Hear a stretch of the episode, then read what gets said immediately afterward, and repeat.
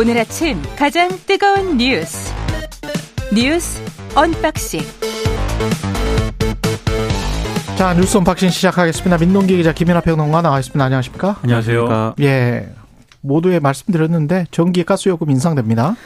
약 5.3% 인상됩니다. 예. 아, 말씀을 하셨지만 아, 킬로와트 시당 8원 정도 인상이 되거든요. 음. 이게 4인 가구를 기준으로 했을 때 대략 한 3천 원 정도 인상되는 그런 효과가 발생을 하고요. 1인 가구, 2인 가구, 3인 가구는 조금씩 다릅니다. 가스 요금도 인상이 되는데요. 4인 가구의 한 달 평균 가스 사용량을 고려했을 때 월 평균 약 한 4,400원 정도 증가할 것으로 예상이 되고 있습니다. 그리고 음식점하고 구내 식당 등에 적용되는 일반용 가스 요금 인상률은 5.4% 조금 더 높고요. 목욕탕과 같은 일반용 요금을 내는 곳의 인상률은 5.7%입니다. 정부는 이번 요금 인상이 국제 에너지 가격 급등에 따른 것이다 이렇게 설명을 하고 있는 그런 상황인데요. 아무래도 요금이 인상이 되면은 취약계층이 좀 부담을 좀 더 많이 느끼지 않겠습니까? 예. 이 취약계층을 부담을 덜어주는 방안도 내놨는데요. 기초생활보장 수급자라든가 차상위 계층 등 에너지 취약 계층에 대해서는 평균 전기가스 요금 사용량까지 요금 인상분 적용을 1년간 유예하기로 했고요. 에너지 바우처 지급 대상도 조금 확대하기로 했습니다. 그리고 기존 주택용만 제한적으로 운영해 오던 전기 요금 분할 납부 제도도 소상공인 등에까지 확대하기로 했고요. 그리고 어, 농사용 전기 요금 같은 경우에는 이번 인상분에 대해서 3년에 걸쳐서 3분의 1씩 분산해서 반영을 하기로 했습니다. 분할 납부해라. 그렇습니다. 예. 일단 뭐 이 전기 요금 인상 등이 뭐 적정선이냐에 대해서는 당연히 전기 요금을 내야 되는 사람들 입장에서는 이건 부담이죠. 그리고 특히 서민들뿐만 아니라 산업계도 이것은 부담일 수밖에 없는데 특히 자영업 중소상공인들 중소기업들이 타격이 클 것 같아요. 그렇죠. 예. 그러다 보니까 대한상공회의소 이런 데는 이제 요금 인상의 불가피성을 인정을 하지만 아, 이런 점에서 이제 우려가 있기 때문에 좀 조치가 필요하다 이런 식으로 내놓기도 했는데 근데 어쨌든 지금 이 인상폭이 한전의 적자폭이나 이런 걸 고려했을 때 충분하냐 여기에 대해서는 또 일반적으로 그렇지 않다라고 평가를 하는 것 같습니다. 그래서 오늘 쭉 보니까 신문들을 쭉 보니까 대개 이 충분치 않다라는 거에 대해서는 일반적으로 이제 좀 같은 평가가 이루어지고 있는 상황인데 특히 지금 아까 모두에서 말씀하신 것처럼 예. 동아일보 같은 경우에 사설에서는 이제는 더 이상 전정권 탓 이런 거 안 된다. 이제부터는 어, 이, 이 정부의 어떤 정책에 대한 평가를 받아야 되는 그런 이제 시기인 것이고 특히 정부 여당 일각에서는 총선 전까지는 더 이상 인상 없다라고만 얘기를 하는데 그걸로 부족하다 이 지적을 하고 있고 중앙일보 사설이 좀 이제 재밌었는데요. 중앙일보 사설은 그 지적을 하고 있습니다. 전 정권의 어떤 그런 요금 정책에 대해서 포퓰리즘이다라고 막 주장을 했는데 그에 비춰보면 지금 정부하고 여당이 하고 있는 주장 또 취하고 있는 어떤 스탠스도 마찬가지라는 지적 피할 수 없다 이 지적을 또 하고 있어요 이런 목소리 나오고 있는데 저는 이게 뭐 포퓰리즘이다 아니다 그 충분하다 아니다 이걸로 가눌 것은 아니지만 어쨌든 그 동안에 벌어졌던 정치적 공방 이런 것들이 실체적으로 이제 생산적이었던 거냐는 돌아볼 필요가 있다고 보고요 경향신문 같은 경우에 사설에서 이 취약계층에 대해서 이제 배려가 있는 이 부분은 긍정적으로 평가를 하고 있습니다. 제가 생각할 때는 취약계층하고 그다음에 지금 말씀드린 자영업자, 중소기업 등등에는 좀 더 이제 적극적이고 좀 더 장기적인 어떤 혜택이나 이런 것들이 있어야 될 것 같고요. 다만 경향신문에서 이 사설에서 지적을 한 거는 이게 어쨌든 에너지 사용량이나 이런 것들에 대한 어떤 부담이나 이런 걸 들어서 앞으로 에너지 사용량을 줄여야 된다라는 취지의 어떤 캠페인이나 이런 접근도 있어야 되는 거 아니냐라는 거예요. 그런 정책도 있어야 되는데 그런 것에는 또 여러 정치적 부담이 있다 보니까 예. 소홀히 하고 있는 거 아니냐 이런 지적들도 나오고 있어서 이런 다양한 지적들을 가지고 얘기를 했으면 좋겠는데 제가 이런 예상 틀렸으면 좋겠는데 예. 당장 오늘부터 얘기할 겁니다. 전 정권에서는 요금을 한 번 올렸고 현 정권에서 다섯 번째 올리고 있다. 너무나 네. 이전 정권의 폐해가 크다. 이 얘기를 할 걸로 생각이 돼서 그러지 말았으면 좋겠다라는 말씀드립니다. 예. 관련해서 조선일보가 보도를 했습니다. 예. 네. 오프닝에서 제가 말씀드린 그 핵심을 김연아 평론가 잘 지적을 했는데요. 이게 너무나 복합 다단하고 이렇게 연결이 돼 있는 데다가 한쪽에서 작용을 하면 한쪽에서는 반작용이 나거든요. 이거 같은 경우에 만약에 우리가 어 그 한국 정부가 할 수 있는 것 중에서 가장 어 효율적인 그 전기와 관련해서 원유가는 우리가 어떻게 해볼 수가 없잖아요. 그러면 거시경제적으로 보면은 환율을 우리가 좀 가치를 높게 받으면 달러로 어차피 사오니까 뭐 1,300원이던 거를 1,000원에 사올 수가 있으면 그러면 훨씬 더 낫겠죠. 한전한테도 낫고 우리 수입 물가에도 훨씬 더 낫고 인플레이션에도 낫고 그러면 그러려면 어떻게 해야 되겠습니까? 딱 한 가지 방법밖에 없어요. 금리 올리는 수밖에 없죠. 그렇죠. 근데 금리를 올- 올리게 되면은 지금 그 특히 부동산 PF랄지 이런 것들이 굉장히 위험하다고 생각되기 때문에 계속 못 올린 거잖아요. 그러니까 이런 자충수에 걸려 있는 상황, 자가당착적인 상황에서 이렇게 하지도 못하고 저렇게 하지도 못하니까 자꾸 남 탓을 하게 되거나 한 가지 요인을 하게 선택하게 되거나 무슨 노조 탓이다, 문재인 탓이다, 뭐 이렇게 그냥 쉽게 쉽게 가려고 하는 거거든요. 근데 그거는 대중을 기만하는 겁니다. 그러니까 이렇게 대중을 기만하다 보면 나중에 그 화살이 또 자기에게 돌아와요. 그러니까 지금 벌써 이제 그런 지적을 받습니다. 이게 왜냐하면 예. 이전 정부 탓을 계속 하지 않았습니까? 예. 근데 이번에 그 이 전기 가스 요금 인상을 할 때요. 산업부가 배제가 됐거든요. 음. 그러니까 산업부가 배제가 되고 정부 여당이 사실상 주도를 했다는 그런 얘기인데 왜 산업부를 배제를 했을까? 내년 총선을 앞두고 결국에는 너무 많이 인상을 하게 되면은 이게 역효과가 나게 되니까 그래서 이제 산업부를 배제한 것 아니냐. 그래서 앞으로도 아마 내년 총선 전까지는 추가 인상은 어려울 것이다. 이런 전망을 벌써 언론들이 내놓고 있거든요. 그럼 정부 여당의 이 같은 결정이 결정도 결국에는 정치적인 결정이지 않습니까? 그럼요. 네. 그리고 어디에 정치적인 결정이 아닌 게 있겠습니까? 그렇습니다. 네. 그리고 네. 이제 정치적인 결정이 생산적이고 같이 합의를 이뤄가는 그런 결정이어야 그렇죠. 바람직한 건데 네. 오늘 중앙일보에 또 실린 칼럼이 있어요. 제목이 뭐 한전 사장 잔혹상을 그렇습니다. 그 내용을 보면은 이번에 이제 이 사실 인상한 것은 뭐 3, 4월에 사실 올렸어야 될 것을 뒤늦게 인상한 것이고 그 인상하기 전까지는 여당이 한전의 자구 노력이나 이런 것들이 필요하다라고 하면서 인상을 유예해 온 것이 아니냐. 그래서 얼마 전에 한전의 자구 노력에 대해서 예를 들면 뭐 부동산도 팔고 임금도 임금도 동결하는 인상분 반납하고 뭐 이런 거 여러 가지를 이, 이 제출한 거잖아요. 그래서 한전 사장이 그만뒀는데 그 그만둘 때도 일부 언론이나 이런 데서는 아 전 정권이 임명한 사장이다 이렇게 갔거든요. 예. 근데 오늘 그 칼럼을 보면 어, 이게 전 정권의 어려운 시기에 임명된 사장이긴 하지만 그걸로만 평가할 수 있는 인사는 아니었다. 그런데 이런 정치적인 여러 대립구도, 여러 논쟁 속에서 상당히 비생산적으로 그리고 요금 인상을 어떻게든 미루면서 한전 사장의 책임을 떠넘기는 방식으로 그 사람이 지고 간거 아니냐 결국 그런 방식으로 하면은 과연 한전이 지금과 같은 어떤 정치적인 여러 가지 조건 속에서 이 적자폭을 이 메우지 못하고 여러 어려움 속에서 다 부담을 안아야 되는 상황이 앞으로 개선이 되겠느냐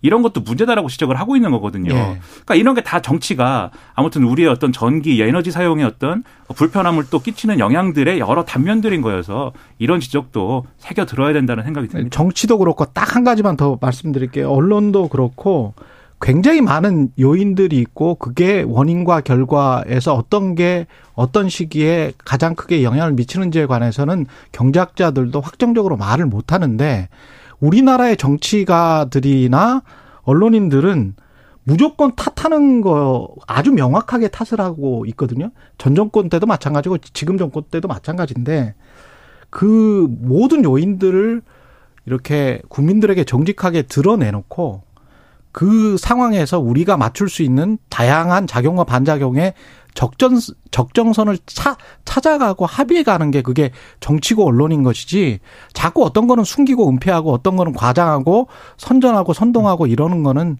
정말 아니라고 봅니다. 예. 예. 미디어 literacy 차원에서 말씀드렸습니다. 예. 검찰이 김남국 코인 의혹과 관련해서 업비트 빗썸을 압수수색했습니다. 네. 오늘도 역시 김남국 의원 예. 관련한 기사가 굉장히 많습니다. 많죠. 검찰이 일단 빗썸, 업비트 등 대형 거래소를 압수수색을 했습니다. 의혹이 제기된 지 열흘 만이고요. 김남국 의원이 민주당 탈당한 지 하루 만입니다. 일단 뭐 김 의원의 위믹스 코인 거래 내역을 확보했다고 하고요. 또 카카오톡 블록체인 계열사인 클립도 압수수색을 해서요. 김남국 의원이 보유한 클립 전자지갑의 거래 내역도 확보를 했습니다.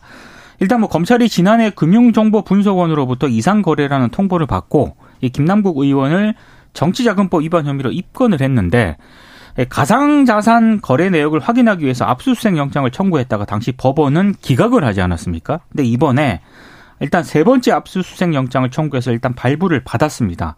압수수색 영장에 정치자금법 위반하고요. 범죄 수익 은닉 혐의를 또 기재한 것으로 일단 뭐 보도가 음. 되고 있는데요. 아무래도 이제 가상통화 거래 내역을 확보를 했기 때문에 검찰이 김남국 의원이 최초 투자금을 어느 계좌에서 받았는지 또 그 계좌가 누구 것이었는지 가상통화 거래 과정에서 또 미공개 정보 이용 등 위법은 없었는지 등을 아마 집중적으로 살펴볼 것으로 보입니다. 그러니까 그동안 지금 말씀하셨듯이 이전에 이제 두 차례 영장 기각됐을 때 하고는 분위기가 다른 거죠. 왜냐하면 이게 어쨌든 언론을 통해서 보도가 되고 언론 보도를 통해서 여러 가지 차원에서 검증이 막 이루어지니까 김당국 의원이 제대로 해명도 못 하는 것 같고 그러니까 검찰 수사에 힘이 확 실려버려서 그래서 이제 압수수색 영장까지 발부가 되고 뭐 이런 상황으로 보이는데 이렇게 되니까 또 김남국 의원은 아 이게 처음에 보도가 나온 게 이상하다 이 얘기를 또 하는 거예요. 어제 이제 뭐 유튜브에 출연을 해서 애초에 이제 언론 보도가 검찰이 흘려준 정보로 이제 이루어진 거 아니냐 뭐 그런 의심이 든다. 뭐 이런 얘기까지 했는데 저는 뭐 그렇게 주장할 수도 있겠지만 또 그렇게 의심하는 분들도 많이 있겠지만 그런 당사자가 또 그런 얘기를 하려면 본인 의혹에 대해서 또 성실하게 해명을 하면서 그런 얘기를 하면 어 그래도 그러면 이 보는 입장에서는 뭐 그런 것도 있을 것 같아 이런 얘기를 할 수 있는 거거든요. 근데 본인의 어떤 이 문제에 대해서는 사실은 선택적으로 해명을 하면서 그런 주장을 또 하고 있기 때문에 검찰 수사를 둘러싼 논란 그리고 김남국 의원을 향한 여러 가지 의혹 앞으로도 상당 기간은 계속 논쟁의 어떤 불씨를 안고 가야 될 것 같습니다. 사법적인 거는 좀 더 지켜보도록 하고요. 본인이 사과를 한 부분도 있죠. 몇천 원 정도는 했다. 상임위 때? 그러니까 상임위원회 회의 도중에 가상자산을 거래한 것 아니냐. 예. 뭐 일부 언론이 이렇게 의혹을 제기를 했는데요. 이 부분에 대해서 어제 이제 겸손에 힘들다에 출연해서 음. 반성하고 깊이 성찰하고 있다 이렇게 얘기는 했습니다. 근데 그렇게 예. 얘기를 하면서도 거래 금액은 몇천 원 수준이다 이렇게 얘기를 했거든요. 그러니까 얼마 되지 않는다라는 어떤 그런 차원이었는데 이 부분에 대해서는 또 일부 언론이 또 추가적인 또 의혹을 보도를 하고 있습니다. 그래서 이거는 또 상황을 좀 봐야 될 것 같고요. 또 민주당 진상조사단에 거래 내역을 제출하지 않은 것에 대해서는 시스템상으로 불가능하다 이렇게 얘기를 했고요. 또 인터뷰에서 당이 권유하고 자신이 따르겠다고 약속한 가상자산 처분 여부 있지 않습니까? 예. 이 부분은 또 어제 인터뷰에서 별도로 언급하진 않았습니다. 음. 그러니까 이런 태도면 사실 제가 예를 들면은 민주당 지도부면은 상당히 화가 날 것 같습니다. 그러니까 민주당 소속 의원 중에도 김남국 의원의 이러한 처신에 대해서 예. 해명도 100% 제대로 되지 않고 또 당 진상조사단이나 또 이런 것에 이 제- 필요한 서류도 다 제출하지 않고 지금 어, 거래소에서 이 시스템상 제출이 불가능한 서류라고 얘기하는 거에 대해서 또 일부 언론에서는 그 본인이 동의하면 제공 가능한 것이다라고 또 보도를 하고 있거든요. 그러니까는 불성실하게 제출하고 있다는 점 거기다가 자기가 진상조사 요구하고 이것에 대해서 해명하겠다고 해놓고 또 탈당했다는 좀 그런 절차가 이행되기 전에 이런 점을 놓고 상당히 좀 실망감이 커졌는데 지도부가 오히려 여기에 대해서는 아니한 거 아니냐, 온정적인 거 아니냐 이런 지적이 또 나오거든요. 이런 얘기가 계속 되니까 유권자들 입장에서는 이게 민주당에 대한 전반적인 총체적인 평가로 이어질 수 있는 대목이어서 그렇습니다. 민주당이 이 문제를 제대로 정리하지 않으면은 앞으로도 계속 어려워질 것으로 예상이 됩니다. 그리고 이게 몇천 원 정도 했다, 그 사과한다, 이것도 저는 좀 납득하기가 어려운 게, 가령 김민하 평론가가 지금 방송 중에 이야기를 하다가 몇천 원 정도 주식 거래를 급하게 하면, 아무리 KBS가 패널 출연료로 적게 드립니다만, 좀 섭섭한 부분이 많습니다. 예, 예, 좀. 예. 그럼에도 불구하고, 그럼에도 불구하고, 방송인 입장에서는, 아유, 본인의 사명을 다하지 않고, 그 몇천 원 주식 거래가 더 중요해? 이렇게 느낄 수밖에 없는 거잖아요. 그러면 국회가 몇천 원짜리입니까? 국회 상임위 활동이 몇천 원짜리, 몇천 원 자기 본인의 몇천 원보다 더 값어치가 없어요? 그리고 음. 이, 이게 이런 걸 사과라고 하는 게 이게 말이 됩니까, 이게? 그리고 제가 생각할 예. 때 우리가 뭐 이 코인 뭐 가상 자산 시장이라는 건 변동성이 굉장히 큰 시장이고 하루에도 그게 몇 차례씩 막 올라갔다 내려갔다 하는데 예. 그게 몇천 원 수준이든 어쨌든 내가 이것을 어 거래를 해야겠다라고 마음을 먹을 때 그 상황 이 내가 산 종목의 상황을 텔레파시로 알 수 있는 거 아니지 않습니까? 제가 주식을 여기서 몇천 원짜리 판다고 할 때 적어도 손해를 보지 말아야겠다라는 마음을 팔 텐데 텔레파시로 알 수 있는 거 아니지 않습니까? 코인 전문가랑 한번 이야기를 해볼 텐데 아마 분명히 초단타들이 하는 그래프를 보고 그 그래프에 뭐 5분봉, 1분봉 이런 거를 보고 했을 거예요. 그러니까 정보를 네. 계속 취득하고 있지 않으면 거래가 안 되는 거거든요. 예. 상임위 활동 중에 화장실에 가서 잠깐 정보를 취득하고 그때만 했다라고 하기에는 음. 여러 가지 신뢰나 이런 것들이 가지 않는 부분이 분명히 있는 거죠. 예. 그리고 민주당은 지금 윤리특위를 제소 원래 하려고 했었던 거예요. 그러니까 최신 의원총회에서. 민주당 지도부가 비판을 받고 있는 그 대목이 있는데요. 예. 지난 14일 의원총회를 하지 않았습니까? 결의문까지 이제 채택을 했었는데 예. 이때 탈당한 김남국 의원은 국회 윤리특위에 제소하거나 아니면 김 의원에 대한 복당 불가 원칙을 못 박자 이런 내용이 빠졌다는 겁니다. 음. 당내 가산자산 거래 자진신고센터를 만들자는 요구안도 빠졌다라고 하는데요. 이건 이제 민주당의 반박과 일부 언론 보도가 좀 나뉘는 부분이긴 한데 경향신문을 비롯한 일부 언론 내용을 보도를 종합을 하면은 이재명 대표가 이 내용을 결의문에 담는데 부정적인 태도를 보였다. 이런 보도가 지금 나오고 있습니다. 아, 일단 이재명 대표는 의총에서 김남국 의원이 진상조사에 협조를 거부하면 김 의원에 대한 복당 불가를 선언해야 한다. 이런 요구를 받았는데 즉답을 피했다라는 거고요. 이재명 대표는 의총 직후에 박광원 원내대표와 함께 결의문 작성 현장에서 남아서 문구 수정에 관여했다는 게 이제 일부 언론 보도의 종합입니다. 근데 여기에 대해서 어제 권칠승 수석 대변인이 기자단에게 문자를 보내거든요. 음.